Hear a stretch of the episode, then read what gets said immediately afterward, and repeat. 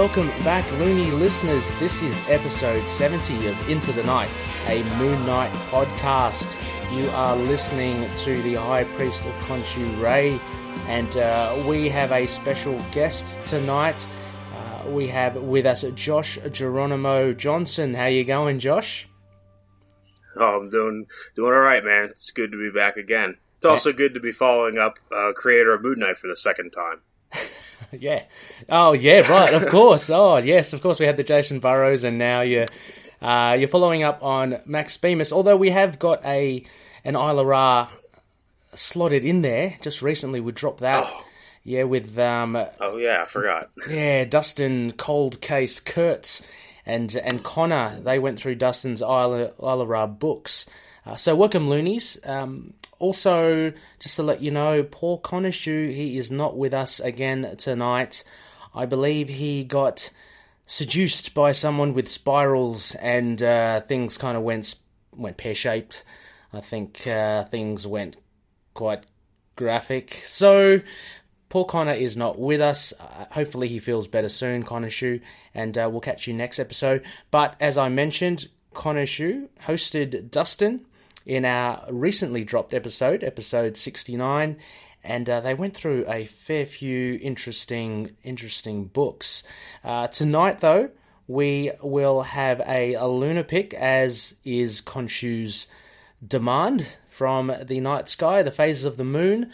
It is a, uh, let me see, have I got it here? It is a waning crescent, and so we are doing a classic run with uh, Avengers Volume 1, number 211 by Force of Mind. But before any of that, Josh, I just want to just want to see how things are going. Had you managed to catch episode 69 and the books by Dustin by any chance? Uh, yeah, I did. I did manage to listen to it yesterday. Yeah, it's uh, So, yeah, it's uh, Dustin had quite a varied. Uh, I know four books that he chose. They were quite interesting, and these are the things. This is what I love about Isla Ra, uh, Josh, and, and you know well uh, all about it because you have been on the Isla Ra yourself. Uh, just getting to know all these different books from everyone. Everyone's got obviously different tastes. Uh, it's a great way to discover new things. And and Dustin had that big uh, manga book, I guess, um, at the end, number one, which sounded very, uh, very graphic and and full of horror. Um, are you a horror person yourself, Josh? uh, no, not really. Not really a horror. Not not even a manga person, really. It's uh, yeah. The, the, Sorry. the one the one he had that really interested me was the Scooby Apocalypse. Yeah. which I I've seen like on the shelves and like seeing the covers, you're just like, what the hell is this? but then having him kind of explain it actually sounds pretty interesting and fun. Yeah, I mean, I- listened to a couple of podcasts, and uh, there have been mixed reviews for Scooby Apocalypse. Um, so I'm actually I'm glad that Dustin brought that along uh, because it's obviously something that he likes, and it's again it's a prime example of um, you like what you like. Really, it's it's personal taste, and there's nothing right or wrong to it. Uh, so Scooby Apocalypse was was pretty good. Uh, he had Black Hammer as well, uh, Moon Knight alumni, Jeff Lemire. Um, had you read? Uh, have you read Black Hammer as well, Josh? Uh, no, I have not. No. Oh, okay. Uh, Black Hammer is fantastic run. Of course, you know this is pending all funds. You know, obviously you can't buy and you can't get everything. So obviously I understand, Josh. There are priorities, of course. But um, Jeff Lemire, uh, ex Moon Knight writer, uh, uh, Black Hammer as well is a fantastic run. It- It's a bit of, a, uh, as they say in the Isla Ra, it's a bit of a love letter to the comics of old. Uh, and yeah, well worth it. And he's got in there uh, another comic, you know, with a with a guy who dresses up a, as a bat or something like that. But we won't go there.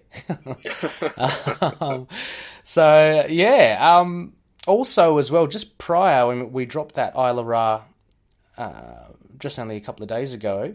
Before that, obviously, we wrapped up with Moon Knight Volume 9, Bemis's run. Uh, a very divisive, I guess, run between the loonies. Uh, and I'd like to just, I guess, throw it to you, Josh, as well. I know I saw some of your comments on the Facebook group, but uh, reflecting upon the whole run, Uh, what what are your thoughts on on Volume Nine by Bemis and Burrows? I enjoyed it. Um, there are some parts that I didn't enjoy as much. Um, I know I didn't have very many nice things to say about issue 199. I know a lot of people didn't. Mm. Um, but after hearing you guys talk to him about it, it kind of gave me a different perspective. And probably in the upcoming weeks, I'm probably just going to read through the whole run straight through again. Mm-hmm. Mm-hmm. That while all that information is fresh in my mind from what he was saying, but I think the I, I really like the the crazy runs of the family arc, Mhm. and then I did like how he tried to do like little two part stories. But like I said, I think I think all of his all of his uh, arcs they could have been one issue more. Mm. It Yeah, seems like there was a lot of information put in, and then it kind of wrapped up real quick. yeah. I mean, Max did mention in our interview with him a couple of episodes ago, uh, and it's been said in articles as well about how kind of organic his writing was, and of course his nervous breakdown towards the end. Uh, didn't help causes, so to speak. Um, but as you say, I mean, look, it's there's nothing um, out of the ordinary of of being quite confused and uh, and maybe dismissive of the last two 199 and 200 because they are difficult issues to to read uh, and it is it is nice and we're so grateful to have that insight from Max as to where it kind of uh, generated from and and his kind of uh, mindset during the time that he wrote it. So it does help a lot to to know that. But you know, at the same time as well, a a comic book reader who might just waltz into the store and just say randomly pick up 199 or 200 will find it a very difficult read. So there's no surprise that I think it garnered quite a bit of uh, controversy, let's say that, amongst the loony community. Um, but yeah, I mean your I mean your your points were I think totally valid. I think on the on the Facebook group, um, and also f- you know further to that, you mentioned the short the short sporadic arcs towards the end. They were fun, uh, but yeah, I mean. Uh, yeah, as you said, they probably could have done with maybe one, one or more issue each. I think. Um, what did you think of, if anything, what I love about Bemis is that he's actually given a lot more um, pieces on the board now for Moon Knight. So we have Diatrice, his daughter, uh, and we have a a new slab of, of, of villains. We've got like the Collective, um, headed by Maurice and, and amalgamated with all these other minds. We've got Ernst, uh, and we have Sun King and and the Truth. Um, your thoughts on those characters, Josh? Are you are you fans of them? Would you like to see them again soon? Uh, we'll start with the Sun King because I guess he was sort of like the most Mhm. common one. I've liked him as a villain, and I still I I did like how towards the end he sort of turned good. Mm-hmm. I, I did like that. It wasn't it wasn't a twist I saw coming at first. I was like, Yeah, "Ah. I don't know how much I did this, but by the end, I'm like, you know what, I can I can dig this. Mm. Yeah. Um, I didn't really like Ernst all that much, okay. mainly because I think a lot of I'm not one that I don't like when the characters kind of like when they just ramble on and on and on about like like in metaphors. Yeah. that drives me insane, and he does it Well, so much. that was that was pretty much 199, wasn't it? That was a real Yeah. a long monologue. Yeah. I uh, I didn't really the issue 194. I know a lot of people like. When I first read it, I didn't really like it, and I haven't gone back to it. But Oh, I guess okay. I'm going to reread it. Mm-hmm, Um, and but then when I saw he kind of how he became the leader of the that society, Yes. I was like, oh, that's kind of an interesting twist. But then as it went on, I'm like, uh, I don't know how much I'm I'm digging this, Yeah. but Did- uh, we'll see how it go in the reread. What do you think of the the Society of Sadists though? Like that kind of little cult. Uh, I really liked the first issue of that where they showed like all like the new Yeah. the new character like the new members they were coming in like the guy that Mhm. like tattoo people to death and how the one chick was like a mob boss. I really liked that issue. Yeah. And then in the next one where they put him in that labyrinth and then they make one panel appearance. Yeah. that was such a waste for me. It's like, well, why did you use up the whole? Why did you use Yeah. the whole previous issue to show them just to not have a minute? Like, Yeah. like that kind of stuff is the stuff that kind of more like the negative stuff that I found about this whole run. There's a lot of build up Yeah. for characters, and the same thing with the collective too. You have all their backstories, and then uh, one character makes like comes out, and the other ones just they just fall to the side. Yeah, and look, I think that's a great example as well, Josh, of being um, being constructive in in your criticism as well. So, you know, and and I I'd agree as well. Uh, you know, to the extent the pacing was really weird. Uh, it didn't seem like a two parter. I mean, if you got that first part, which was one ninety seven, as you said, where they profiled, you know, the sadists. Um, that was a nice build up, and, and you'd expect a few issues to, to you know to expand the arc, but we didn't get that. And and similar to the collective as well. So they were very short and sharp, uh, but yeah, as you said, it, it's totally totally valid as well. I mean, it's a good a good thing to have when people are wanting more, you know. So so that's uh, you know that's a that's a plus, I guess. But um, it was also very very Bemis esque. I thought Beam Bemis esque is that yeah. I thought uh, with that issue, as you mentioned, the 197, where he profiles those characters, because um, when we chatted with, with Max, it was all talk about how he kind of highlights, I guess, subcultures in society, and uh, and he, he very much did it there. I thought there and in the collective were very similar to uh, to his style in his earlier writings, in particular polarity. But um, yeah, yeah. Uh, look, I think Ernst is pretty cool. Uh, I would be more inclined to see him lumped with the this the Society of Sadists. Uh, you know, going forward, because I mean, well, as you say, we haven't really seen him uh, do much really, other than 194, which, which he, he was quite horrific in. Uh, but I don't know. It seems like like with him being part of the Society of Sadists, he would have a lot more to a lot more flexibility, I guess, to to be worked into stories. So uh, yeah, wouldn't mind seeing Ernst and look, like you said, Sun King as well. I think he's good. Uh, I like the fact again that he's kind of he kind of walks the line between villain, reformed villain, and uh, and hero even as well. But um, yeah, very very cool. What did you think of Diatrice? Um, Moon Knight's daughter. He's got to deal with a a, uh, a child now. He's um, his daughter. Yeah, uh, um, I mean, when you think about it, was it really necessary for her to be introduced? I mean, I, I do Mhm, like mhm. the fact is it's something new, Yeah, but I feel like I feel like she was just introduced just so I think by Max introduced her just to have like a part of himself in it in Yeah. grain in the character, which is fine. Yeah, yeah. like you said that that Diatrice is is, is is Lucy upon his his daughter. yeah his daughter yeah Yeah, but when you think about it, if if you would go through the entire run, Mhm.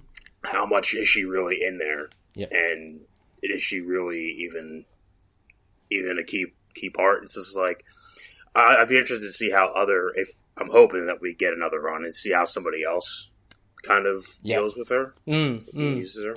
Oh look, I, I think that's a again um, pretty good point. Actually, I hadn't considered it, but looking back on it and and looking how Diatrice fits into the scheme of things, apart from that one reveal at the end or uh, towards the middle of Crazy Runs in the Family, where Sun King visits Marlene's house, and we find out that Marlene and Jake had uh, had done the dirty and had you know had Diatrice. Apart from that, yeah, Diatrice didn't seem to be you know integral in in the overall story and the overall series. But having said that, uh, and again, as you say, it would be interesting to see what what Bemis has done. Is is now actually expanded the the Moon Knight, um, I know canon.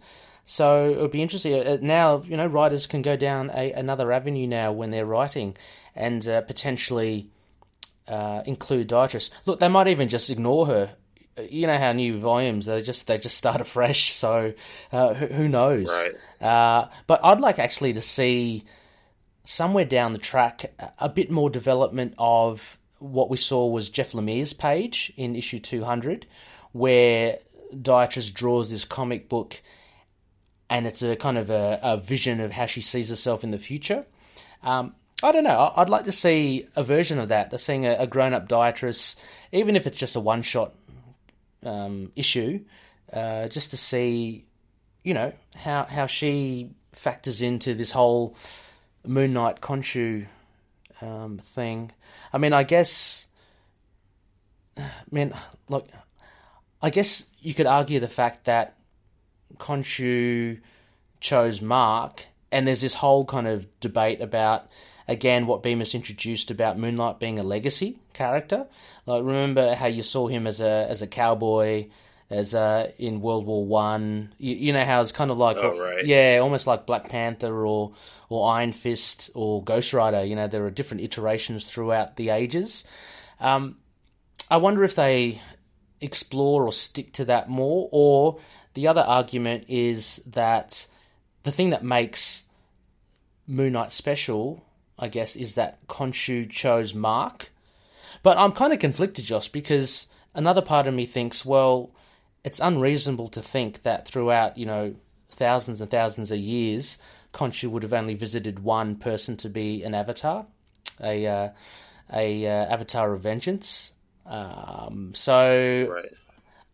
I don't know. I guess I, I guess what I'm saying is uh, I can understand that the Moon Knight would be a legacy character, but I also, you know, but that kind of detracts from Mark Spector being special because of his uh, multiple identities, you know, which doesn't come part and parcel if you are the Fist of Khonshu, if you know what I mean. Um, mm-hmm. That's Mark's thing, and and whether or not other Moon Knights uh, are just kick-ass fighters, um, then yeah, that's that's yet to be seen. But anyway, I'd like to see Diatrice get in there. Um, yeah, so you know, would you be looking looking ahead for Moon Knight? Looking, fingers crossed, we do get something. Uh, I'll, I'll just put it out to you right now here, Josh. Any thoughts of who you'd like to see head it as a as a creative showrunner or or writer for the series? Um, I'm not one that's really like familiar with like certain people's work, if that makes mm-hmm. sense. So I don't really have a preference. Just who, someone who can do a good job, really. yeah. Okay. Yeah, no, that'd be um, yeah, that'd be cool. Um, I'm just trying to think of. I remember in your Isla Raj, you were uh, you enjoyed like the Nam stuff like that, and and and uh, war comics. I'm wondering if you know a good a good avenue to go down for the next Moon Knight thing would be to to look again at his mercenary days and, and then have it kind of, you know, you can have different genres. Like you can have it kind of like a, a war or a, a, military style comic. I think that would be interesting. Like think of yeah Punisher. What is it? Punisher Platoon. Was that it?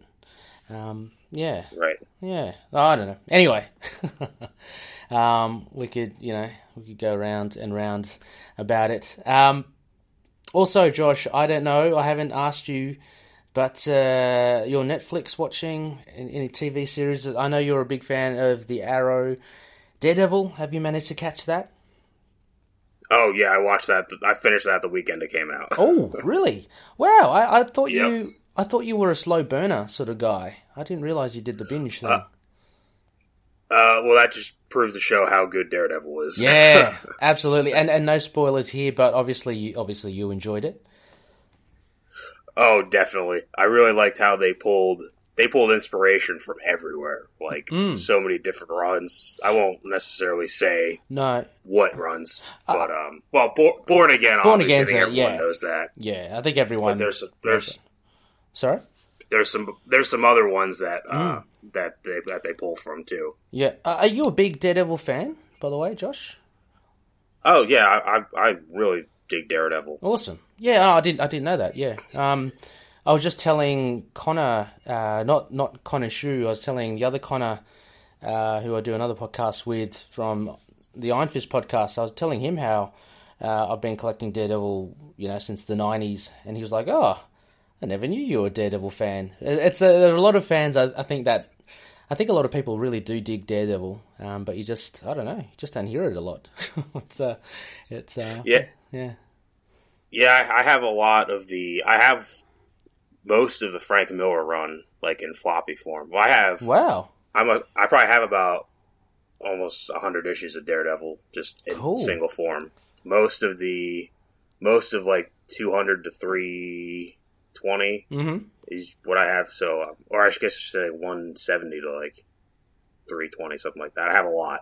Awesome. I actually did just read the. uh the you just said about Daredevil from the '90s. I don't know if you've read this, but Daredevil Fall from Yes, Grace. yeah, that's a massive, and that's actually collected in an Oh, epic, I- collection as well. That's a massive. It's a great arc. Oh, it's it's definitely wacky. I'll say that. Jeez. Well, it's very very nineties, yeah, and yeah, yeah. It's um, Fall from Grace is is yeah is crazy. That's the whole the new Daredevil costume and everything. It was a bit it was a bit crazy, but the the lead up to it was really cool as well. I think there were a couple of issues. This was a whole run, I think, with Lee Weeks as a as a um, artist, um, and it was fantastic. Like you had Bullseye in there as well. Um, in the lead up to it, it was, it was really good. Uh, yeah, look, I, I just finished Daredevil like last night, just the last two episodes, because I've been watching just a couple every every night or so. Uh, and yeah, my God, I just probably would have to be the the best series, like season of any series. I think I'd have to say it. I'd have to say maybe. oh yeah, def. Yeah, I mean, maybe you'd give it Daredevil season one because it, it you know it kick started the whole thing, and and that just came out of the gates, and that was just pure pure bliss. So it might be on par with that, uh, but it might be a touch better. Um, Got to hand it to Eric Ola, Oleson. He he's done a fantastic job. So, Loonies, if you haven't seen it, and um and I don't know, Josh, were you keeping a bit of a moon watch during the se- season? There were a fair few cabs there, so oh yeah, I think at this point, anytime we, anytime you see a cab, you Yeah. just you keep your eyes peeled. Yeah. I think we all know it's not it's not going to be, but we keep No. our hopes up. Well, yeah, even like a I don't know, even like a subtle nod would have been cool. I did pick up, um, and this is no spoilers as well. I did pick up in Foggy, uh, Foggy's gym, Fogwell's gym, where they, um, you know, where they sit and talk and stuff. There was a poster in the background of t- uh, two boxes, and it was Parker versus Morales, and I thought that was pretty cool. Um, Oh yeah, I saw that too. yeah, yeah. So then I was like, I was madly trying to look at all the other posters, trying to figure out who's, you know, who's in it. But um, yeah, no, that's pretty cool. I love those little Easter eggs; they're good. Um, yeah. Uh, look, also as well, just just quickly, uh, cancellation of Iron Fist and Luke Cage on Netflix. This is old news. Nothing really to do with with Moon Knight there, but uh, speculation as to Heroes for Hire. We don't know. Uh, so yeah. Anyway, um, uh look, I'm not even. Uh, had you have you did you watch Iron Fist or Luke Cage, Josh, as well? Oh yeah, I, watched I watched both of the recent Oh, okay. seasons. Okay, cool. Did you, I really like Luke Cage season two? Actually, I liked Iron Fist season two as well. But uh, it's funny looking back at Daredevil season three. It just really different, isn't it? Um, did you enjoy them or? Uh, oh, I, I really enjoyed season two of Luke Cage. Mm. I thought that I thought season two was even better than season Oh, one. me too. Me too. By far, I thought really good. And then Iron Fist, um, like I said before, I thought I enjoyed it. I still think it was, I still think it was too long. The way, Ah, yes. I, I, even though it was ten episodes, I still thought it should have been like six. okay. And and the um, the last, like in like the towards the end where they have that little bit of time jump. Yes. Not not not going to spoil anything, but they No. have like that time jump. Yeah. Yeah. I wish I wish we could have seen what happened in that that time jump Yeah. Yeah. They set they set up the show, but now we're not going to see it. Now it's uh, now it's forever. And even with Luke Cage, they left Luke Cage as the um the boss of, of Harlem Knights, and you know, so he was kind of kind of bad then. He was like kind of uh taking over from Cottonmouth, and we'll never see what happens there. I mean, that's yeah. Anyway, um, Well, I, I do have I do have a I do have I like a, an idea. So I don't know if you guys have talked about before, but um, I guess with the coming with the Disney streaming service, they're Yep. doing the um, like they're giving like characters like their own like mini series. Like the one that was announced this week was Yes. um, Falcon and and Bucky, Bucky. yeah.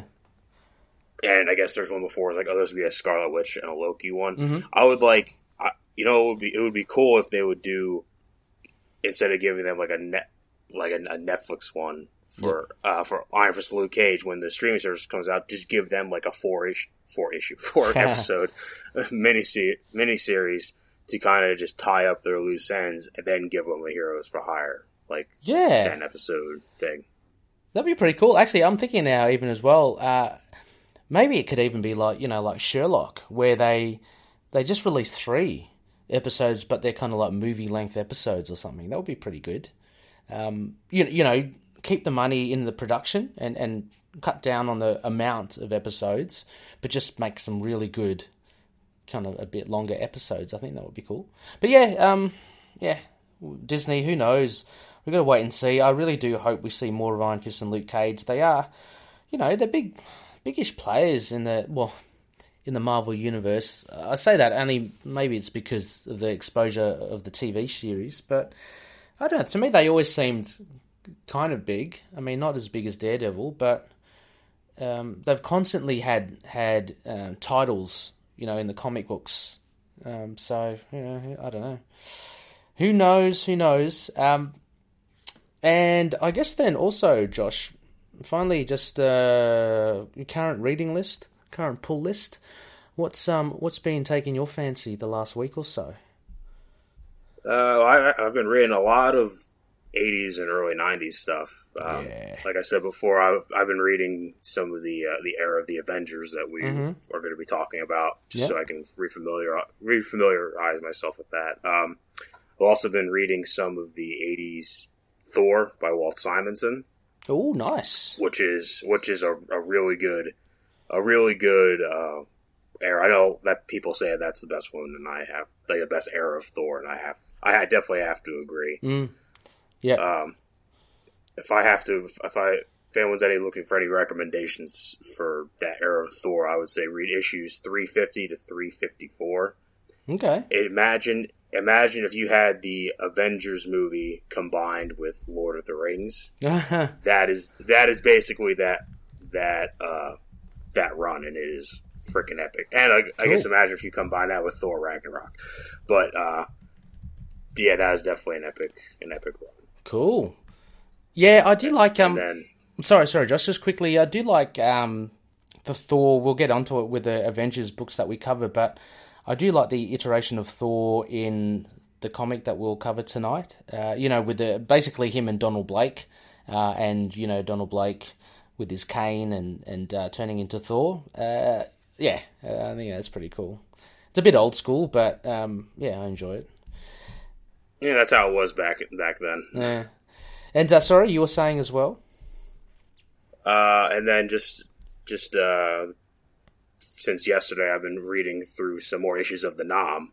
Oh, which is still they're still really good. I got a whole. Uh, your own personal war. I got. I got a whole.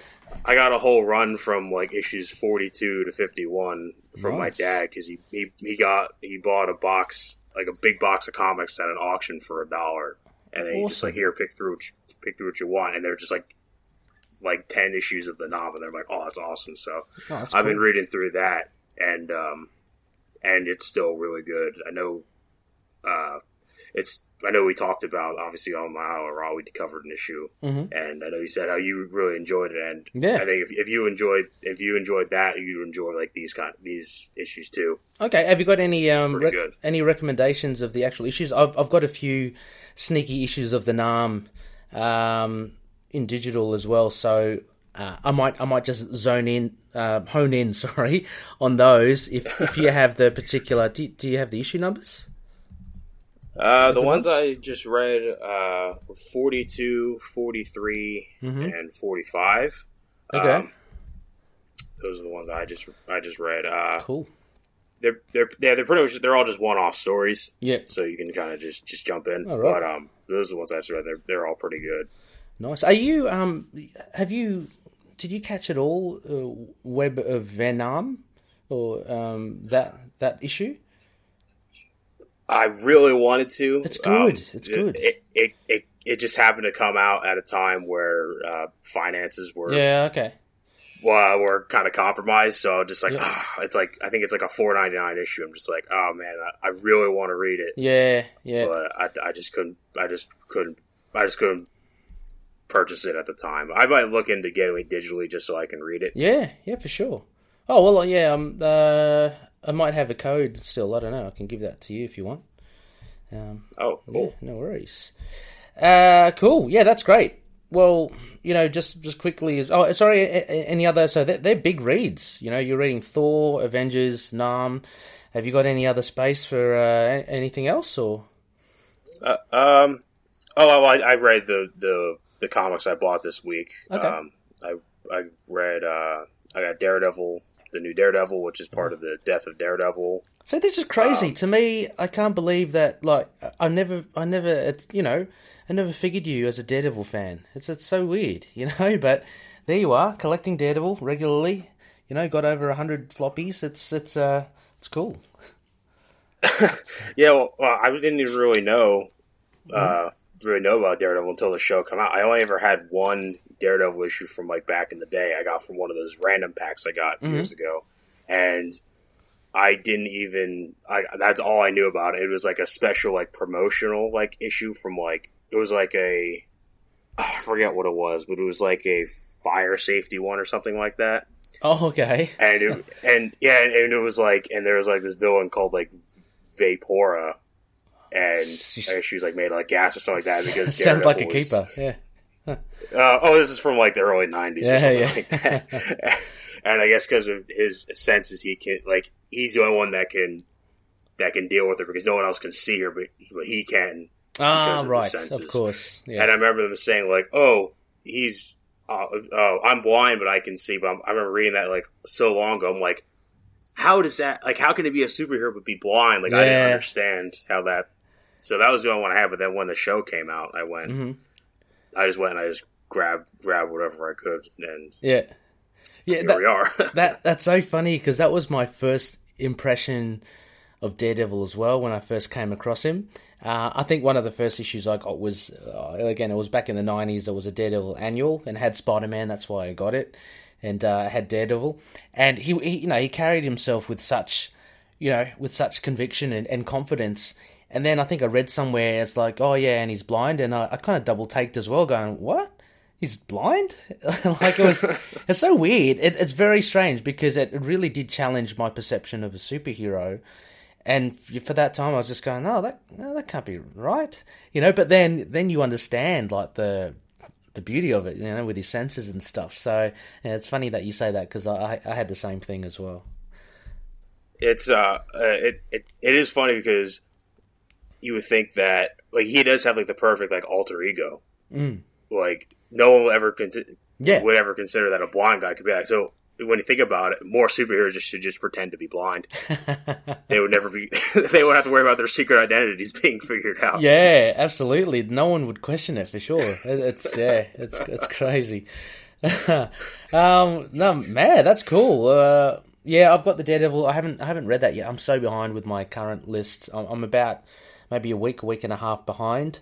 Um, so I've only just caught up on uh, Infinity Warps Arachknight. Uh, very cool, very cool by Dennis Hopeless, one of my favourite writers.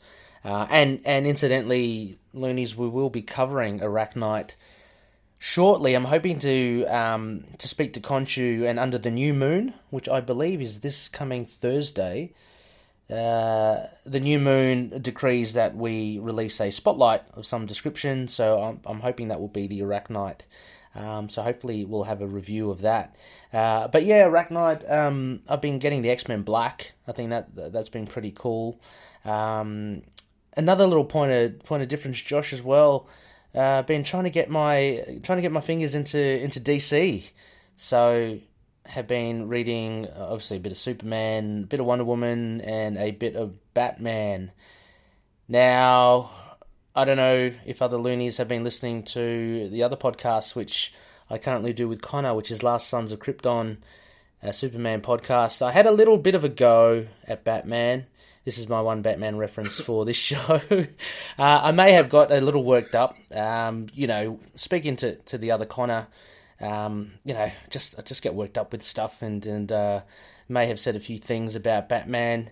Uh, look, I want to give him a chance as well. He is DC's Moon Knight, so we'll give him a chance. I've been reading some detective. It's okay. It's good. It's good. I'll, I'll stick with it. Um, and and probably read the big things like um, Death in the Family. Uh, actually, Dustin, our uh, cold case Kurtz has has uh, told me to hit him up for any suggestions or recommendations for Batman. So I'll be doing that, Dustin. Don't you worry. Um, it'll be good. We already had a bit of a chat.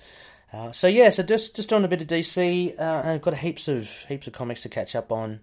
Um, yeah, yeah. So uh, can't really see what I was wanting to do, Josh. So I got your recommendations right. I wanted to put in the show note just saying Thor three fifty to three fifty four. Nice little recommendation. Uh, and the Nam issues 42, 43, 45. I want to put that in the show notes for loonies who may be interested in just doing a bit of back reading um, and a little small recommendation there from your your fellow loony. Um, I myself cannot uh, give you a rec uh, other than Arachknight. I think that's probably probably go read that. That's that's pretty good. Um, yeah, we'll go from there. All right, now we better get onto our review soon, but quickly, let's just go through some news that I have here. Okay, uh, first bit of news, uh, and um, I'll have to put this up somehow. Uh, I'll put these again in the show notes. Infinity Warps, uh, the last issue, issue six, Infinity Wars, sorry, has a, a, a variant cover by Mark Brooks, and I'll put this here beautiful, beautiful art here. You, you're having a look at this, Josh. This is just um, is very, very gorgeous art front cover, uh, and we have Arachknight on the front. So there's a bit of a nod, front and center too. Front and center, and looking really, really good actually. I don't know. What do you, what do you think about the costume? Do you like it or? Uh, oh, I, I do like it. It's very it's very Azrael esque. Mm. I I like Azrael, so I, I I think it's a pretty good costume actually. Yeah, I've, I've got no qualms about it. I think it looks pretty good, and, and having just read the issue, it's a pretty fun issue. It's got Peter Parker with he's actually got multiple identities as well. Uh, there's a bit of a mix between Green Goblin and Werewolf by Night. So you have Norman Russell, which is really cool. Uh, yeah, so it really just mashes it. It's it's a bit of fun. Like Infinity Warps is really really fun. I think if you if you want a bit of no brainerness, just uh, check out Infinity Warps. Um, the Iron Hammer's been good. I haven't been too keen. I, I got the Weapon Hex. That was pretty disappointing for me. Um, I haven't done the Soldier Supreme, but I'm looking forward to the Ghost Rider Black Panther. That looks pretty good. Anyway, Arachknights is uh, is a pretty good run. I'd I'd suggest it for anyone. Um, also, as you mentioned, Josh, we've got Falcon Winter Soldier. There seems to be a limited series in the works uh, for the Disney streaming service or channel. This will be this will be a boon. I mean, we're talking about big big names here: Tom Hiddleston, Anthony Mackie. Uh, you're talking about Elizabeth Olsen and um, uh, sorry, and Sebastian Stan for Winter Soldier. If they're on like the small screen, God, geez, they must be still be making a mint, wouldn't they? For, for, but I guess Disney's got all the money, right? Well, they own everything by now, so yeah. yeah, they just throw, you know, th- slide something across the table, you know, like ten figures, and uh, you, you, can just imagine Anthony Mackie going, "Yep, okay, yep, I'll do it." um, cut, cut the check. Cut the check. Yeah, that's it. Cut the check. Uh, he's a funny dude. Uh, also, as well, oh, look, a bit of rubbish news here. I put it in here, Josh, because uh, why not? Uh, we've got some fans speculating potential Phase 4. So, one uh, crazy fan has actually done a timeline of the movies upcoming. Uh, we know Spider Man Far From Home, of course, that is a certainty. Then they've got here Eternals in November 2020. Then we've got Namor 2021, which I'd love to see. Uh, Guardians Volume 3, which is up in the air. Uh, we have a sequel, I guess, to Captain Marvel, subtitled Annihilation. Bit of a fan dream there. We have Black Widow. And then we got here Black Panther and Moon Knight. I just don't know what, what, your thoughts are here, Josh. Um, quite a bit of synergy there, a bit of riding the coattails there from from Moon Knight, um, riding Ryan Coogler's coattails. Yeah, I'm trying to think of how that would even how they even come about because they don't even. The only thing I could possibly think of if, if it would be like a Moon Knight origin, like uh, like I guess that's even that's even a bad way to do it. But I could see like maybe we could have like not even Moon Knight, but Mark Spector be with like the mercenary, like with Bushman, and they like do some sort of mission in Wakanda. Yeah. That Yeah. would really be the only connection I could think of. Well, the only other connection I'm thinking of is the Mark Spector Moon Knight. God, here we go. I think it's issue 42. Uh, I could be totally wrong, but it's, it's with Black Panther. Um, and that turned out to be, from memory, we did a review of it already ages ago. I believe it was uh, a nightmare that may have been causing a fuss, um, pretending to be Khonshu, all that sort of stuff. It was actually nightmare behind it all. I can't see how they would actually stitch this together. Um, I think it's a, a bit more than a stretch. It's a it's a full on snap. Um, so uh, yeah, nothing there. Doctor Strange, Illuminati, Illuminati, yeah, okay, whatever, and the Fantastic Four, 2022, which I'd love to see as well. So uh, you know, out of those, I reckon Namor and Fantastic Four and Black Widow, I'd love to see. Um, I don't want to see Moon Knight tag to Black Panther there. Uh, any of these pique your interest, Josh? Uh, I'm definitely up for the Black Widow one now. I mean, but by this, by this point, she's been Black Widow for ten. Like this is this set are set to come out in 2020. She Yeah. had been Black Widow for ten years. Yeah. I think that she's more than overdue. Absolutely. Um, and the Fantastic Four, yeah, I'd like to see. Okay. I, I'd like to see. Um, I mean, I guess this is sort of ripping from Captain America, but I'd, li- I'd like to see one where like where they're around in like the like the 60s or something like that ah, and then and then they get like trapped in the negative zone, and then they come out, and it's like modern day. that's really cool. Actually, That way you, that way you can have them. That way you can have them interact with all your other ones. But I think the I, I think the appeal, I guess, of the Fantastic Four is that they are like. It was like their original appeal that when they first came out in the '60s is that they're kind of like a family, but it's also kind of fun. Mm, yeah, I think I don't know if that re- necessarily like that kind would, would really fit in like modern day yeah, real or, or but if we could at least see that see it like that you know in the past and then have them put it in the modern day that way we can, we can at least see yeah. see a little bit of that I, I think that would be great. I mean, that they do that with um, a lot of the films, kind of in a, in a way, like you know, look at Captain Marvel coming out set in the nineties. So it's kind of like you've got to believe that she actually was around, you know, even before Iron Man and all that, and so and it kind of immediately gives her a lot of history, even though you know her movie's just coming out 2019.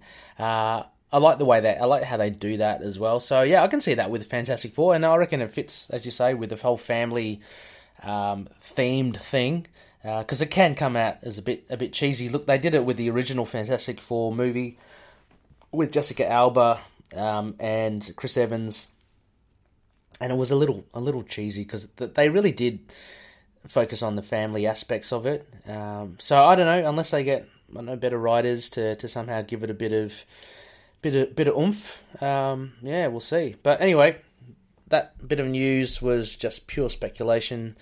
Um, try not to to put that in the news, but I just had to. I mean, that was just God. I don't know, fan based, but Black Panther and Moon Knight. uh, look, finally as well. Uh, look, uh, I don't even know if I'm, I want to do this, Josh. We already had the one Batman reference. Um, let's just let's just quit while we're ahead. There was another article there. I'm not even going to say it. Um, I'll, I'll just put it in the show notes. You can read it for yourself. Uh, it's just about ten Marvel characters up against the Dark Knight. Um, you know, again, just a bit of fan fanfic. Uh, No, no uh, evidence stacked up with it. No, no, there's no science to it. It's just they reckon it's um that's how it goes. Anyway, sorry. I was say you, you just didn't get out all everything you had to say in, in your other podcast. You had to you had to leak into this one. It's all right. I know, like a plague. Oh my god, uh, I'm I'm putting up a lot of the Batman fans here. Oh, anyway, yep. Sorry, any any of the uh, the fans of that character. Anyway, so um, I'll put that in the show notes. That's a bit of fun. Let's just say I'll leave it with uh, Moon Knight will beat him. No worries. Um, all right, let's just take a quick break, uh, Josh, and uh, let's go. Oh, when we come back, we will head into our Lunar Pick review.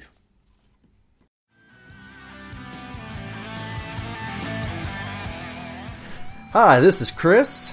And this is Brian. And we are the hosts of Inner Demons, the Ghost Rider podcast. And you can find us on iTunes, Stitcher, and other podcast apps for all your Ghost Rider needs. Ride on.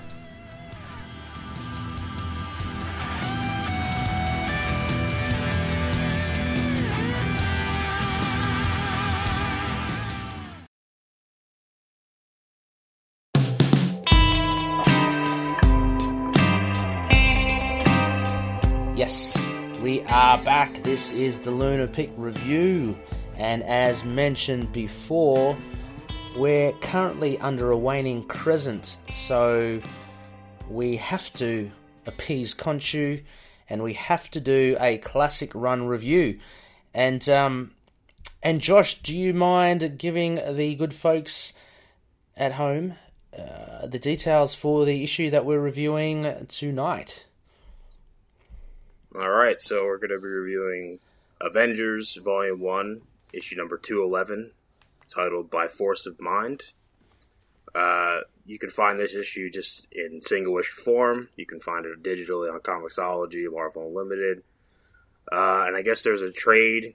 Mm. That's I'm not sure if it's a I don't know if it's a uh, if it's an Epic collection or or Marvel Essential. I'm not sure, but I guess it's titled I Am an Avenger. Mm-hmm. Yeah. So you can find it in there. Yeah, I saw that on Comixology. I'm not sure. I've got on the show notes here. I'm not sure if that's actually available in the, in the physical version as well, but definitely as a digital collection. Uh, and it's not an epic or an essentials. It just seems to be a collection. Uh, it's available on Comixology as a as a collected within a collected format of other issues. So, yeah. All right, and then um, when then so the, this was released in September 1981 written by Jim Shooter. The artist is Gene Colan and Dan Green. The colors is Bob Sharen. Letterer is Janice Chiang, And editor is Jim Salicrup. Mm-hmm. And for loonies uh, that have just joined us and are unfamiliar with the format, so what we do in our Lunar Picks is we will first give a sliver, like a small synopsis of the issue at hand, um, and that will be followed by just just basically freestyling some aspects, just what we thought was interesting in the comics, uh, what we thought was amusing, any continuity issues or or uh, you know any references to other massive arcs. Uh, and then we'll finish that off with a moon rating. And Josh, I have here in our prompt sheet, uh, you know, I'm very pedantic. Uh, we have all the phases of the moon there, and we have a patented moon rating system, and we'll give that a rating out of whatever phase of the moon takes our fancy. So, um, I don't know, Josh. Do you want to do you want to give a go at the synopsis for this for this issue? Uh, yeah, sure. So, actually, uh, it should be a little bit of background on basically Oh, what yeah. happens right before this. Cool. Why not? Um, so basically, what happens before this is the Avengers basically uh, deal with the the uh, the basically deal with the plot of a movie that came out last year called Geostorm, which basically is uh, basically a satellite that controls the weather is basically messing up the weather throughout the throughout the world. So the Avengers they go to take to to find out what's happening, and then there's these guys in armor at each of these spots because it's like uh, it's like there's like tidal waves in New York, and it's like freezing in Brazil, but it's like 80 degrees in like Antarctica, and uh, so they go there, and then there's like these guys in armor at each of these spots, and they fight them. And it turns out that this sentient satellite that can control the weather is causing all of this, and the Avengers are basically getting beaten because they they summon themselves and then they go to the different spots. but then they forget to call uh, another Avenger called Jocasta, Oh yeah. who is basically like a. She's supposed to be like the wife of Ultron, so she's she's like an android. Mm-hmm. She's uh, she's cur- just- sorry, Josh. She's currently in the uh, Tony Stark Iron Man series uh, written by Dan Slott. So she's got quite a prominent prominent role uh, in that current series. Right. Yep. Yeah. And uh, so yeah, so basically they, they forget to call. Or it's not they don't they forget. I don't think they really. And she even talks about this where they don't really kind of respect respect her or like treat her like a human. I guess even though they treat Vision like a human. um, but uh, but anyway, so she takes upon herself to go and deal with the satellite, and she ends up stopping it and saving it Ah. and then they and then they realize okay we have so many people on this team we can't even keep track of them. We need to basically we need to, need to thin out our numbers because there's like at this point there's like nine members on the team. We're going to cut our numbers down we're going to have six. And that's and that's why they're having like this membership drive. Yeah. in this uh in this issue here. Yeah, right, right. It's uh, yeah, very, very interesting. Uh, and this issue, as you mem- as you mentioned, I mean, you've given a lot of backstory in and around this issue, but I don't know. I guess right off the bat, this issue for me, Josh, it was very. Um, there was not, apart from Moondragon coming coming in to actually cause just a little bit of havoc there really wasn't much happening here at all. Like there were little pieces, as you mentioned, of Jocasta um, feeling left out, um, but it was more. I don't know. My overall impression of this, and I understand it's in 1981, but I'll get to that later. My impressions, I don't know. It was, it's all about. It's almost as if it's a little um, prepubescent club, you know, and it's like, oh, we gotta, we gotta, you know, pick, we gotta streamline our members, and you can't join, you can't be part of it, and uh, I don't know, it just, it came across as a little infantile, I think. I, I don't know. What are your thoughts? yeah well i mean uh, i can get into the, into the story then itself Yep. Um, but um, I think it's because it's not it, it's not the way they wanted to handle the situation. Someone else intervened. We don't know what their original like way of figuring out how it was going to be, Mhm. like who was going to be on the team. But um, well, I guess do you want me to go through the issue, go through the sliver? Uh, yeah, sure. Yeah, sure. Why not? All right, so the sliver of this is basically so yeah, so they're they're trying to uh, figure out what the who who the members of this new Avengers team are going to be, Mhm. and the the current members at this time are Captain America, Thor, and Iron Man, Mm-hmm. um, Vision and Scarlet Witch, and Janet Van Dyne the Wasp, Mhm. uh, Wonder Man, Yeah. and Beast. At this at the time, Beast was not a member of the X Men, which he is most most well known for. He's actually a member of the Avengers, Mhm. and then also Joe, Joe Costa. So yeah, nine members of the Avengers. So they they are going to thin down their numbers. Basically, as they're pl- trying to do that, all these other superheroes show up, um, like Moon Knight, Hawkeye, Yellow Jacket, Black Widow, Hercules, Black Panther, Tigra. They all show up. They're not um, not on their own will, Yeah. which we will find out. Right. Yes. And then they all kind of start going at each other, and then it's revealed that a another not member of the Avengers, but I guess she was sort of a sort of reserve member from prior. Yeah. I, I'm not too quite sure, but she's like a she can like mind control people, and she basically brought them all together to basically see who is fit to be in the Avengers. Yeah. Everyone just kind of argues, and people who don't want to be involved storm out. Our Avengers team basically ends up being formed, and it's basically the original Avengers team. So you have Iron Man, Captain America, Thor. Oh, I guess Captain America wasn't originally on. Mhm. He didn't come into issue four, but uh, so you have Iron Man, Thor, uh, Wasp, and Hank Pym, who is at this time Yellow Jacket, Mm-hmm. Captain America, and uh, the newcomer who is Tigra or Tigra. I don't know. I call her Tigra. No, yeah. Bas- basic, basically a cat lady. who, who ends up being a West Coast Avenger down the line, but uh, it was interesting to see her here become a, an Avenger of sorts, like of, of the main Avengers. I guess the East Coast Avengers. Yeah, the West Coast Avengers doesn't happen until I think 1984, like three Yeah. years later. I think. Yeah. So she obviously probably the writers thought I should probably be, should probably do better on the West Coast. Uh, and incidentally, we do see her in the latest iteration of West Coast Avengers by Kelly Thompson. So, Huh. yeah, uh, yeah. So that's uh, yeah, that's that's pretty much the the summation of it.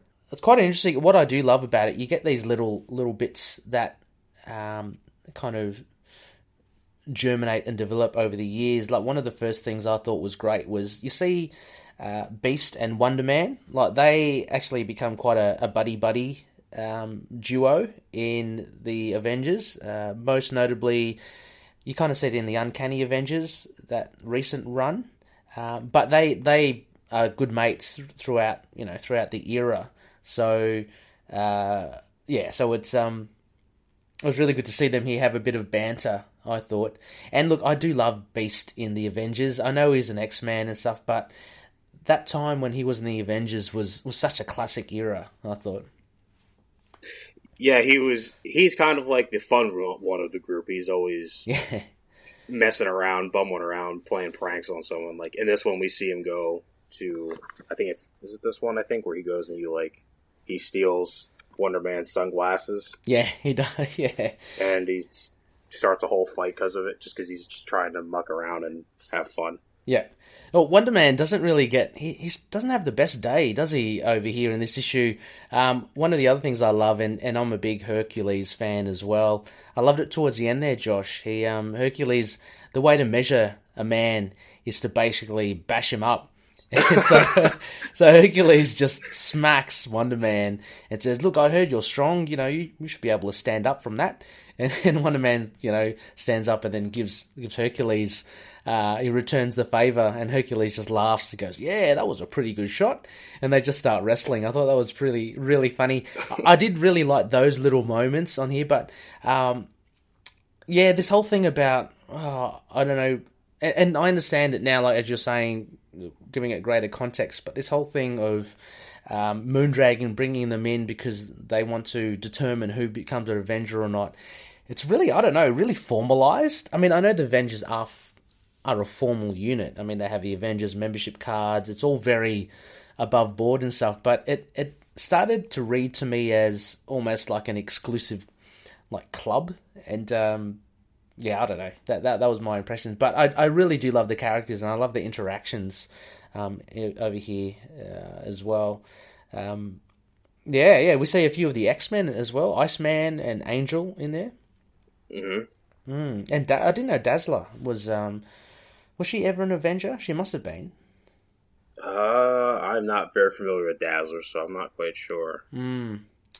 But um, just going back to Wonder Man, he is a powerful unit as well. I mean, he uh, again in the most recent runs, and I'm thinking um, what is really great in the Avengers No Surrender. He's in that, and everyone kind of points to him to try and take down the Hulk or try and uh, try and contain the Hulk because they know Wonder Man is quite powerful. But I, I love the whole thing that they've done with Wonder Man. They've turned it around, and he's uh, apparently he's a pacifist now or something. He doesn't like to fight, and you actually get a sense of that here as well, where he says he wants to make it in Hollywood. He's had enough of the fighting.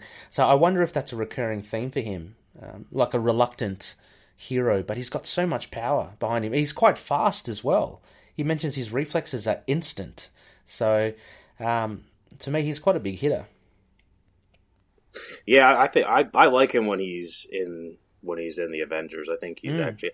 Uh, and did you know that? Uh, I guess there was like a deleted scene in Guardians of the Galaxy Volume Two where I think was it Nathan Fillion Yeah. was cast as Wonder Man Yeah, that's weird. Like or, a, or uh, Simon Williams. yeah, Yeah. in, in a poster or something, was he? Or yeah, yeah, in like a series of like movie posters. Because Yeah. for those who don't know, Wonder Man, he's an actor who ended up getting superpowers, yeah, and uh, I it think would be it, it would be cool to see him see him in the movies, and I think Yeah. Like that would have been a good spot for. Him. Yeah, I reckon Nathan Fillion would be good as Wonder Man as well. I, I think he's a little past his prime for it, uh, unfortunately. But um, there's also been talk as well with Henry Cavill uh, after he stepped down as Superman to have him as Wonder Man. I'd like to see him as Wonder Man. That'd be awesome. I'm just. Can I just go just a quick little tangent, real quick? yeah, of course. So, just to I was just say about the movies, and since we're kind of talking about the Avengers, it's weird how in the Avengers, like the concept of like the like the concept of the Avengers, basically up until even until kind of like up until Infinity War is kind of lost. Like, so the Avengers are this uh, UN sanctioned team, Mhm. but they have no members. Like, it's kind of weird when you think about it Right. like that- this like I I really think they had a, they missed an opportunity in uh, uh in Spider-Man Homecoming when they go to the Avengers facility Uh-huh. and like the only members that like, they're not even there but they just say oh Vision's there obviously Iron Man's part Oh, of the yeah. War Machine but that's it and then they would have Spider-Man like they really missed uh, an opportunity to have like they could have had like Simon Williams in there just walking around. You don't need to see him doing anything, but just to show that there's like that yeah. there's other other ones in there. We don't ever need to see him again. Just show him there. Or Like, you I could don't know. Just you could plant the seeds. You could sow the seeds, and that's a way, like almost a backdoor introduction. You have them walking around, uh, and then you know, lo and behold, down the track, you could have a, a movie of it, and it's like, oh, yeah, well, he's he's been around, and you find the backstory how he becomes an Avenger. Oh, that'd be cool. Yeah, just it. It just I just saw that just a bit ago. Just like it's just weird how the yeah the Avengers this UN sanctioned team Yeah, yet they have no members at all. I know they seem they seem pretty uh, pretty sparse, don't they? Like it, the the facilities just seem so empty. Like it should be, you know, should be guns a blazing. Should be you know practicing like you know like Captain America here, like in the gym. Just like there should be heroes just yeah honing their craft. Um, yeah, should even be Kelsey Grammer in there as as the Beast. I think he's an awesome Beast. You get him. Uh, Well, I, I think. Well, actually, I, I guess you could do that soon with the whole deal coming through. Yeah, yeah, oh yeah, absolutely. You, you get the uh, get the mutants in there as well. Um, but um, And, sorry. oh, say sorry. I just want to go on that little tangent. Yeah, no, of course, of course. Well, was there anything that struck out for you in this issue that you want to chat about? Maybe Moon Um, Moon Knight. I mean, I guess Moon Knight. He it not. Yeah, he didn't didn't come out that much, did he? Well, you know what? I, first read this like maybe about a year or so ago, Mhm. and then when I saw that it was on your list, I was like, "He's not in it. He's barely in it." But then when I read it, he, he he's in it more than I remember. More than I remember. More than I thought. I mean, he was he. Well, he's the first. He's the first one in Yeah, of the all the other superheroes, all because um, because Donald Blake takes a cab to the Avengers Mansion yeah, for the for the meeting, yeah. and then of course, uh, who who should be driving Of course. but Jake Lockley, of course, uh, and he just happens to have a hunch about this guy with you know walking with the cane, so I'm going to go investigate. Yeah, he's going to go investigate, and then yeah, he's the first one. He's the first one in, and he kind of calls everybody out. He's like, I'm not, I don't want to deal with this. Yeah. You know, being membership drive. He, he calls um he calls Captain America flag face, and and um it seems like Captain America doesn't even and, and Jarvis they don't even really want him there anyway. He seems to have just barged in, and they're kind of going, "Hang on, you're not even an Avenger. What what are you doing here?" And um yeah, so uh, what I did find interesting here, there's a panel with Jake Lockley, and he's got this startled look in his face, and there's just a little glimpse of just that one panel and it says here, um, let me read it out. As its driver, one Jake Lockley, is suddenly seized by a strange, overwhelming force. All at once, it owns him. It's pretty ominous as to what that is, it, um, because they haven't. Oh, I guess it's, it's 81, so they have. Uh, Moench has established Khonshu, right? And he's established the Egypt mythology, Egyptian mythology. But um, this is quite ominous. It, it kind of makes him quite a mysterious and almost scary character. Yeah, when I I, I remember from before, like I uh, while I was rereading this, I, I remembered that Moondragon was the one that kind of brought everybody together, but Mhm. I forgot that she kind of overtook every, everybody. So when I'm reading this Oh, of course. uh, again, Right. I'm like, I'm like, wow, I didn't realize that they put Khonshu stuff in. this. Yeah, that's weird right. because it even says like it commands him to seek a shadowed alley, it compels Yes. him into the dark fastest and and become Moon Knight. I'm like, oh, that's actually kind of cool of them showing like, oh, Khonshu's like Yeah. kind of kicking him into gear to investigate this. yeah. But then it's revealed that it's not. It's actually Moon Dragon. Of course. Well, you, you've only just made that apparent to me now. To me now, but it makes so much sense. Oh, that okay. That's a bit of um, bit of clever writing.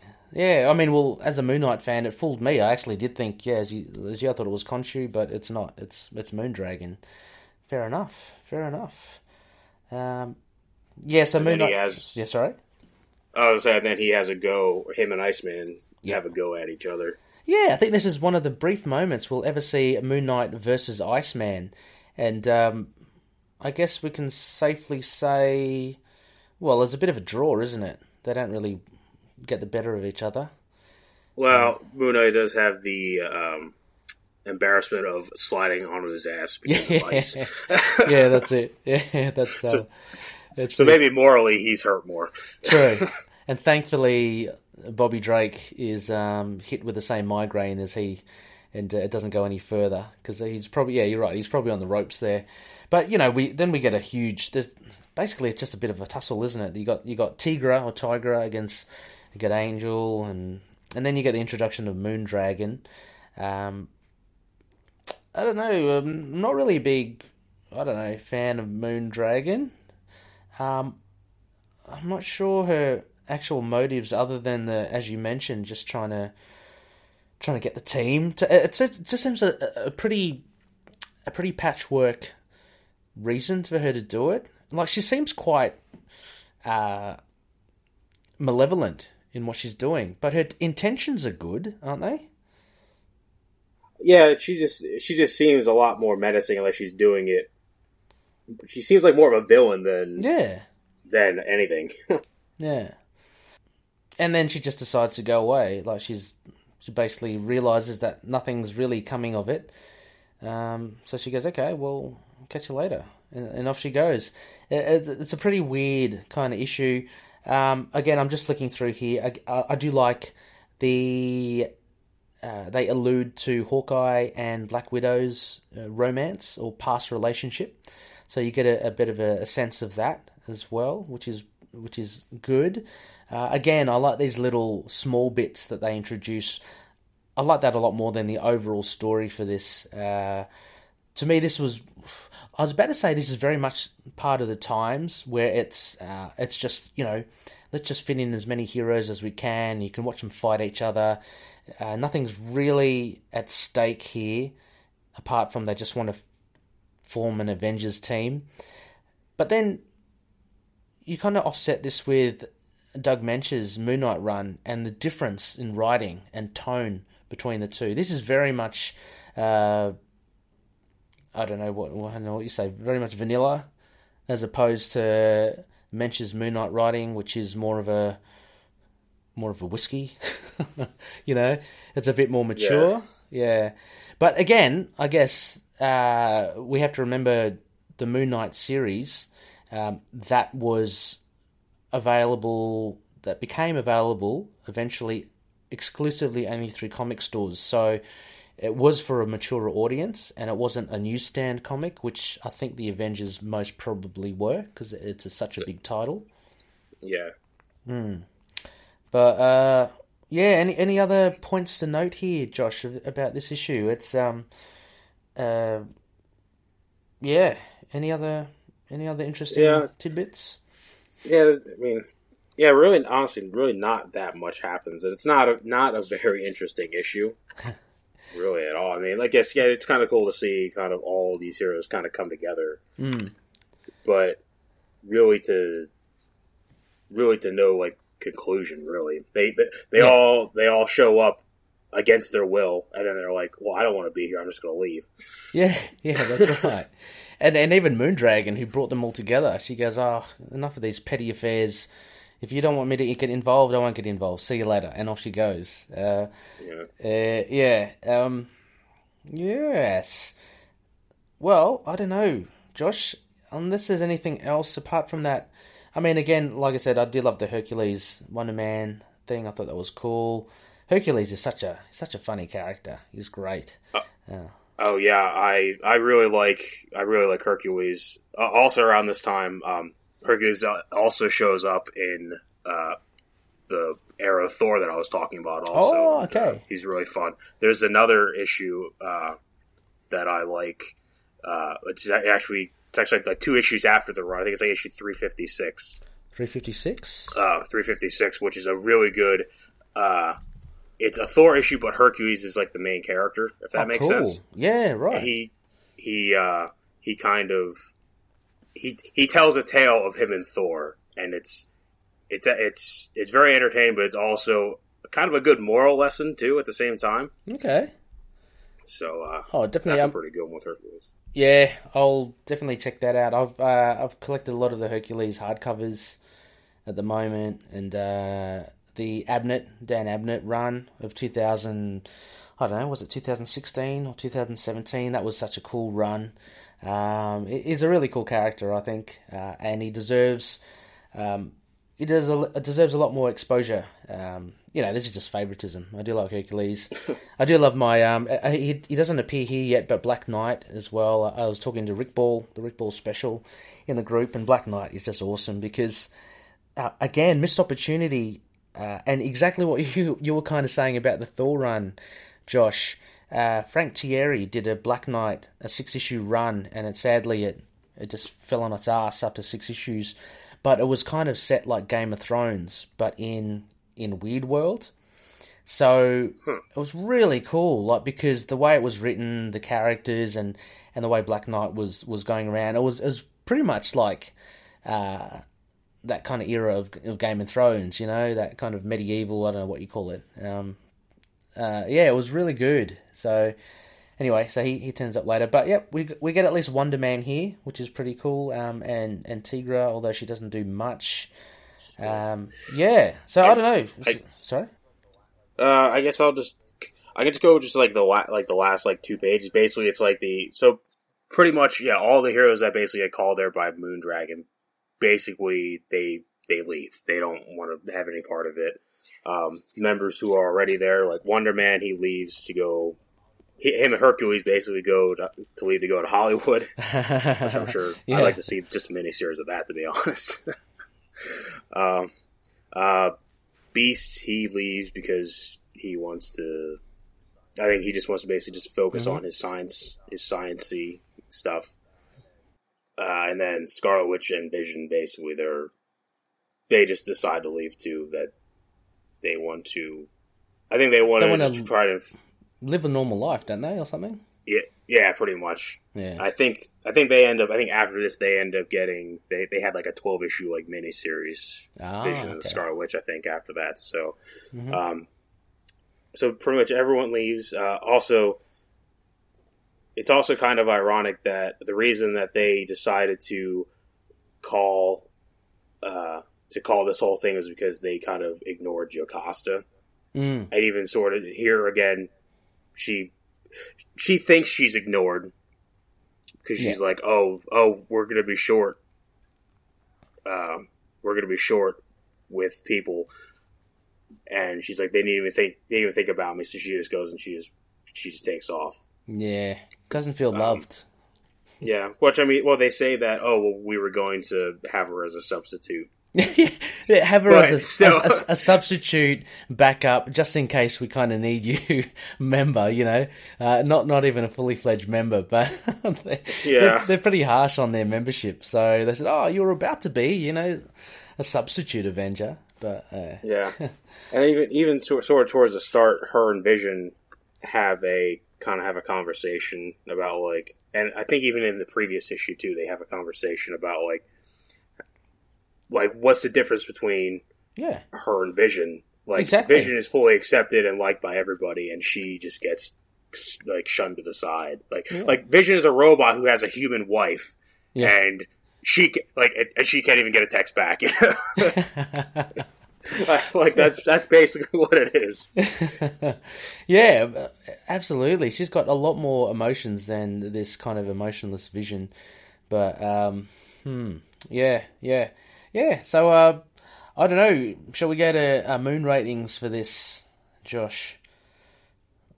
Uh, yeah, sure. So I'm gonna give this. Uh, I'm gonna give this a half moon. Okay. Um, yep and that's you know, that's kind of even being generous, only because I know what comes after this too. Okay. Um, but before I get to that, uh, I thought, yeah, I mean, I think for the time, I think this would have been pretty fun. Mm. And also, like, if you're reading up to, like, say you're like you just bought this off the rack, like yeah. oh like who's gonna be on the like who's gonna be on the team like we get to see this and then you kind of read that like how it fold like how it folds out it's just like uh, yeah. i don't know how you know and uh, uh, i also read that um in the well because you know how like the letters page is like they come out like like the letters page for this one would have came out like four issues later yeah, I was yeah. Uh, I was reading the letters page, and a lot of people were pissed off about the team that they they they end up having. Which yeah. again, the team uh, is Captain America, Thor, Iron Man, um, Wasp, Yellow Jacket, and then Tigra. Basically, Tigra basically just she's just the last one there. And she's yeah. like, I don't have anywhere else to go, so oh, I guess you're an Avenger, even though we don't even really know you.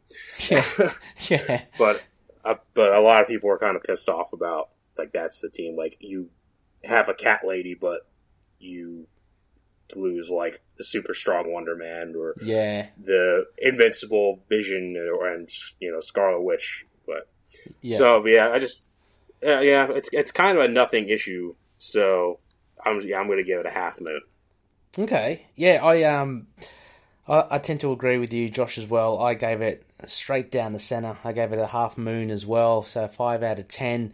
It I guess it just barely comes in as uh, as a, a, decent issue. I think uh, the thing, the saving grace for me were were those little bits of interaction between the characters.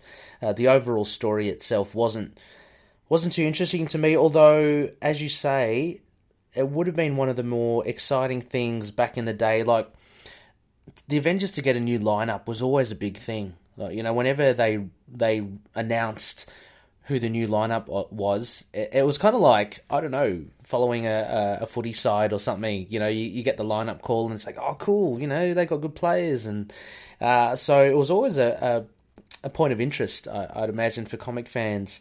Uh, and it's interesting that you say that yeah, this this wasn't received too well uh, because you lose all these big hitters and and quite elaborate and and fancy characters, and you substitute them for basically Tigra, who who no one really.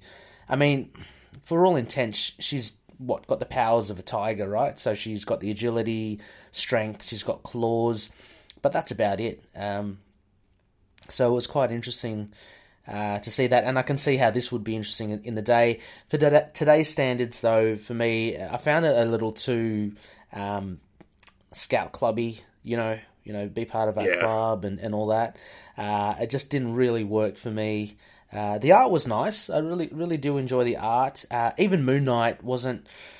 I don't know. He was in there a little bit. Uh, I was actually surprised, Josh. Uh, I went the other way to what when you said. I, I, thought maybe that he would have been in it a bit more. Uh, and you know, I was reading it through. I was like, "Where's Moon Knight?" And finally, there was a cab. I was like, "Oh, yeah, there he is." Uh, and he has his little bit with Iceman, and that's about it. but you know, the plus sides, as again, I say, you got Hercules, you got Wonder Man. Um, it's always good to see Beast. But yeah, five out of ten for me. Uh, won't won't get any more there. It, it might, you know, maybe reading the the previous and the future issues like yourself, Josh, might might sway me. But upon a first read, uh, yeah, I think five's a pretty decent score. Uh, okay, so I guess I'll go into what happens afterwards because actually, mm-hmm. kind of reading what comes after it might even maybe sour you on even just a little bit more. Actually, okay. Um, I only say that because we have this this issue where uh, where we have okay, we get a new Avengers lineup. By issue two sixteen, mm-hmm. two of them are two of them are gone. Okay. so Who were I- I gone? was- Who were gone? okay, so I'm gonna I'm gonna get into this. So the immediate, the very next issue of this, which um, which okay, uh, before I get into that, I do I like the lineup that they got. I, Uh-huh. because it's it's the like the original Avengers, the original Yeah. callback to the Avengers. You know, so it's like okay, we're going back to the basics, but instead of well, we got we got Captain America right from the start Mhm. instead of having Hulk there for a couple issues, then we have just Tigra. But in the very next issue, uh, is when Hank Pym basically goes down the rabbit hole. Basically, Okay. he becomes he becomes like a super super dickhead, and he's like uh, he's like getting pissed off at Janet over like all the time, and he's just like, uh, like for like Captain America's like, oh, okay, well, I'm gonna since we are since we're just kind of getting getting started back up, I'm just gonna be as the chairman, right away, like their first meeting because they have like weekly meetings. Their first meeting, Hank is like, well, why should you be? Why should you be the chairman? Or whatever. I think anyone in the world say who should be the leader of the Avengers? Captain America. Mm. Anybody, anyone would say that except for Hank Pym. He's like getting, he's getting pissed off, and he's Mm. like, and he, he's like, uh, he's getting pissed off at like Janet. 'cause she's like, oh, I don't know what to wear to the meeting or whatever, this and that. And he's just like, hey, I'm, I'm just gonna destroy all of them. That way, you only have one left. You can, Oh wow. you know, I'm just, yeah, like he, he's kind of, he's kind of, He's a bit of a dick. yeah, he, he's he's a real dick. And then, uh, like they fight this villain, uh, in like Washington D.C. or whatever, and like Captain America like talks her down like to stop fighting, and Hank just like, oh, I'm gonna steal the glory for myself, and he goes and he shoots her in the back. Doesn't kill her, but he like, What? but he sh- yeah, she shoots her in the back, and so they're like, well. You just got back on this team, and now you're going to be court-martialed. what? And he has like this trial, and gone then so he- mad. yeah. Yeah, well, issue 213, so two issues after the one we just reviewed, Mm. has the infamous Oh. Hank Pym hitting Janet. oh, is that the one? Okay. Yeah. Yes. Right. So, uh, so basically, basically what his plan is that is he's going to, in order to get the Avengers trust back in him, and you can you can laugh at this plan if you want. His plan is to at his trial, he's going to have this robot that he built Okay. come in and fuck everybody up and there's only one weak spot and he knows where it's at and he's gonna and he's gonna shoot the weak spot and save everybody Oh and- wow.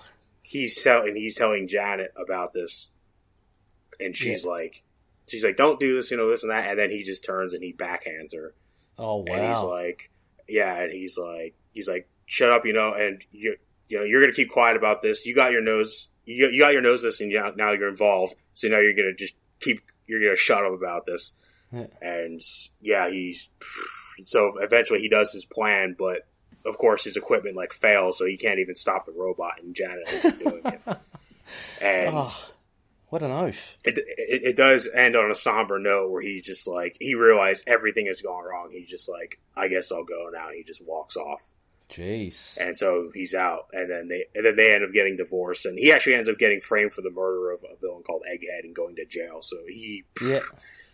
yeah, Wow. and then What a what Yeah, a so troubled troubled founding member. yeah, exactly. And it's it, it's just ironic that this happens two issues after he was right back in the Yeah. Avengers. Oh man, I'm gonna then- pro- I'm gonna have to read it because uh, it's a f- infamous issue. So yeah, definitely worth reading. and then in issues 215 and 216 uh, the uh, and at this point janet kind of takes a break from from the avengers 2 only because of the personal trauma she's just suffered Mm-hmm. um, she she she comes back i think in like issue 270 or something and she actually becomes the chairman of the avengers which is kind of cool um, but uh, so it's Thor, Iron Man, and Captain America, and Tigra. So they're like the active ones, and they get swept swept up with the Silver Surfer in a like Ooh. a conflict with Molecule Man, Oh, nice one.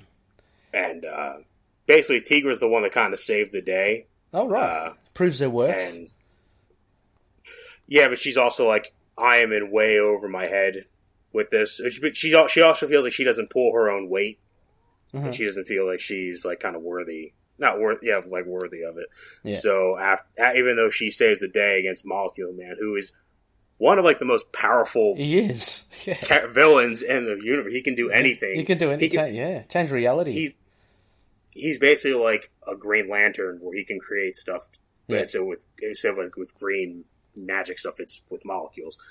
Um, uh, and so she's like, even though I saved the day, I, I I'm not cut out for this. So she ends up quitting the team Mhm. uh, on on good terms. But she's just like, I'm I'm out of this. So so within five issues, two of the members that get recruited in this issue that we just talked about are gone. Wow. Scratch So it's like- list.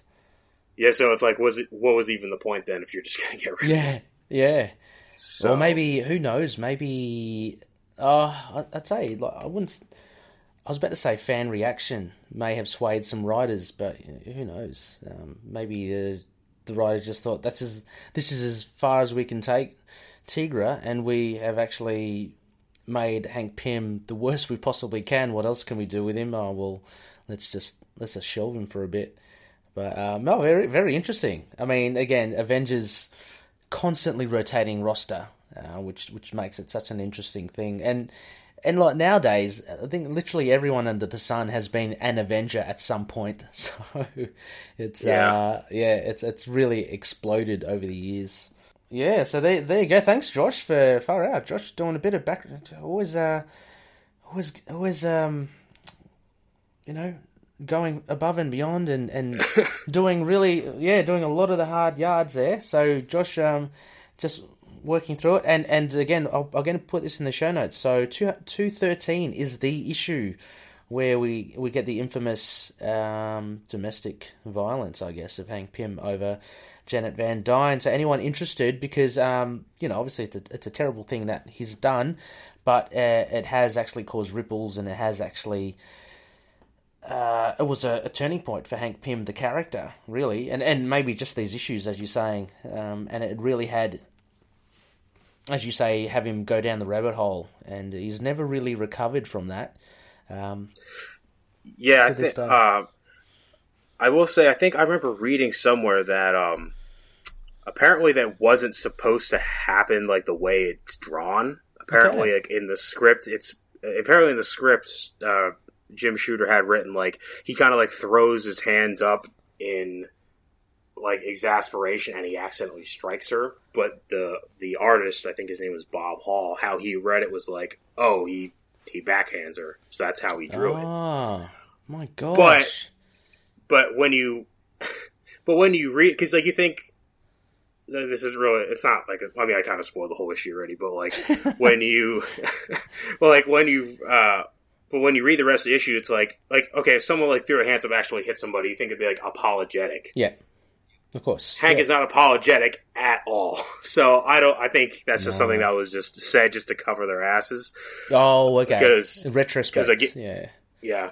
yeah. Which, uh, ironically, I read the letters page for the reaction to that one also, and a Mhm. lot of people were like, "Oh, I really like this issue." I'm like, "That's kind of odd." You get super Yeah. pissed because Tigra is on the Avengers, but when Hank Pym Yeah, hits his is- wife, oh, this is a good issue. Yeah, why? Why Yeah, is kind- it a good issue? Like, I mean, Yeah. if anything, it's It- it- yeah, It is a good story. I'm not gonna lie, Mm, and I'm I'm not gonna. I don't mind Hank Pym as a character, and actually, Yeah. it, it is kind of a way because he does end up redeeming himself down the road. yeah, um, and I can. This, uh, this may might might make me like look bad. Not and like obviously the domestic abuse is unacceptable in any form, but like I do kind of sort of relate to Hank because he, he is very short fuse, and Mhm. I can kind of consider myself like that too. I Right, get yeah. very agitated very easily, yeah. so I can kind of relate to that. I would never go to the lengths that he has, No, but uh, but well, I, yeah, yeah. He he has a lot more problems, I think, than just the short fuse as well, which kind of makes him even more of a flawed character. Like he's got a lot more inner demons happening. I think. I don't know. Yeah. Yeah, yeah. Sorry, I, I cut you off there, but like, um, I mean, for sure, like he, he's, he's short temper, um, but you know, to come up with a scheme where I'm going to set myself up as a hero by building a robot and you know, uh, set, there, there's something else in his mind. Uh, the moral compass uh, has kind of gone askew a little. Uh, well, he also feels bad for creating Ultron too. Yeah, yeah. Well, that, yeah, yeah. Well, I mean, that, that, what what a heavy weight of, on your shoulders there as well. So, yeah, yeah. It's it's funny that Star that in the movies Tony Stark doesn't feel much guilt about it at all.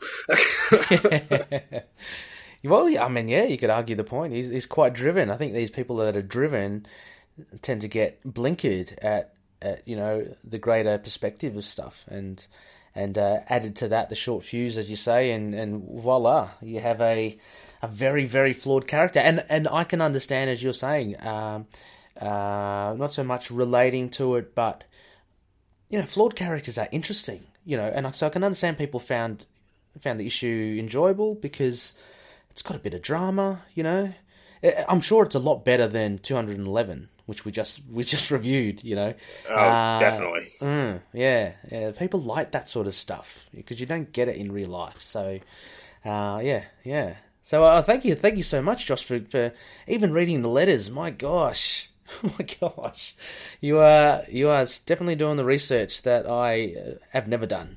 so, so no, well done. Uh, and there you go, Loonies. So that was an, a nice even five out of ten, a nice half moon from both uh, Josh and myself. Uh, check it out if you want to, uh, but I'd actually urge you to look at Josh's other recommendations, most notably 213, uh, maybe 215, 216 of the Avengers. But check out Thor 350 to 354 uh, and the Nam issues 42, 43, 45. That will all be in the show notes. Anyway, uh, we have got to wrap up this episode. Josh, thank you so much for coming on board. It's been always a pleasure to have you on the show. Yeah, thanks, thanks for having me. on. oh, goddamn! oh man, Josh is choking. Josh is choking up at the at the thought of the you know of uh, what's happened to poor Janet Van Dyne. So he's he just got a frog in his throat there. Uh, no, thank you very much, yeah. Josh. Uh, it, has been it's been a blast as always, and thank you so much for. Uh, not many loonies know this, but Josh has gotten up extra early because we are on the other side of the world to uh, to record with us. So really appreciate it, Geronimo. You're uh, you're a legend. Yeah, thanks for having me on again. It's been fun.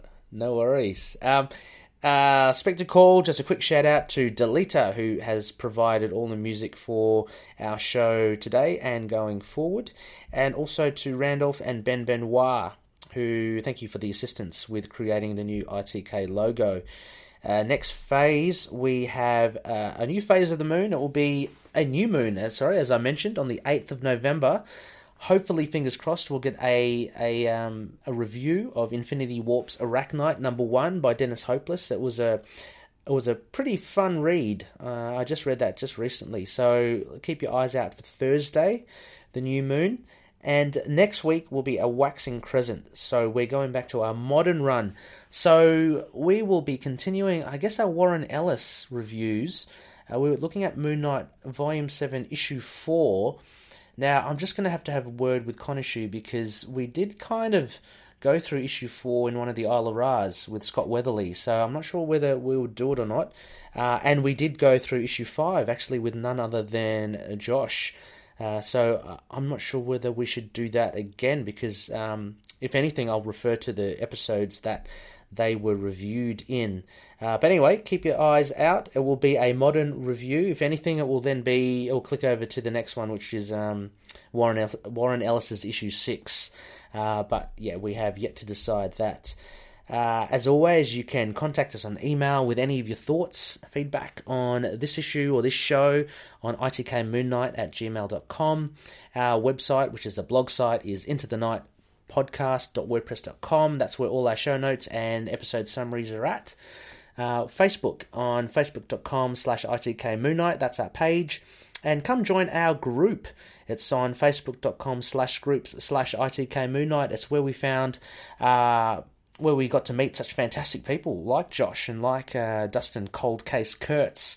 Uh, it's, it's, such a fun group and it's always growing, so very proud of it. Uh, and yeah, um, just hit us up with a, a, comment over there. You'll be sure to get many responses. Uh, we're also on Twitter at ITK Moon Knight, and we're also on Instagram, Tumblr, and YouTube. Just search for Into the Night, a Moon Knight podcast. Uh, finally, we're on all podcast catches, so just um, whatever takes your fancy, just uh, have a have a listen to us over on one of those. And if you'd be so kind um, to maybe drop us an iTunes rating, they really do help. Uh, if you do think we are worthy of a five star, please drop us a line.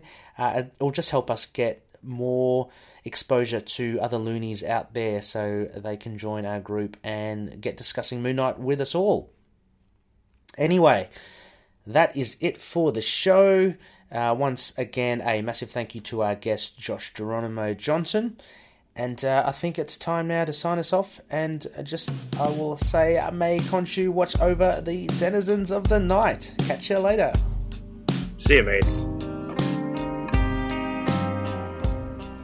Moon Knight and affiliated characters, stories, and events are properties of Marvel Characters Incorporated.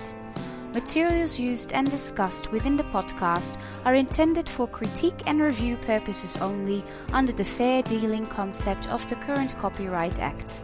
The views, information, or opinions expressed during the podcast are solely those of the individuals involved and do not necessarily represent those of the copyright owners.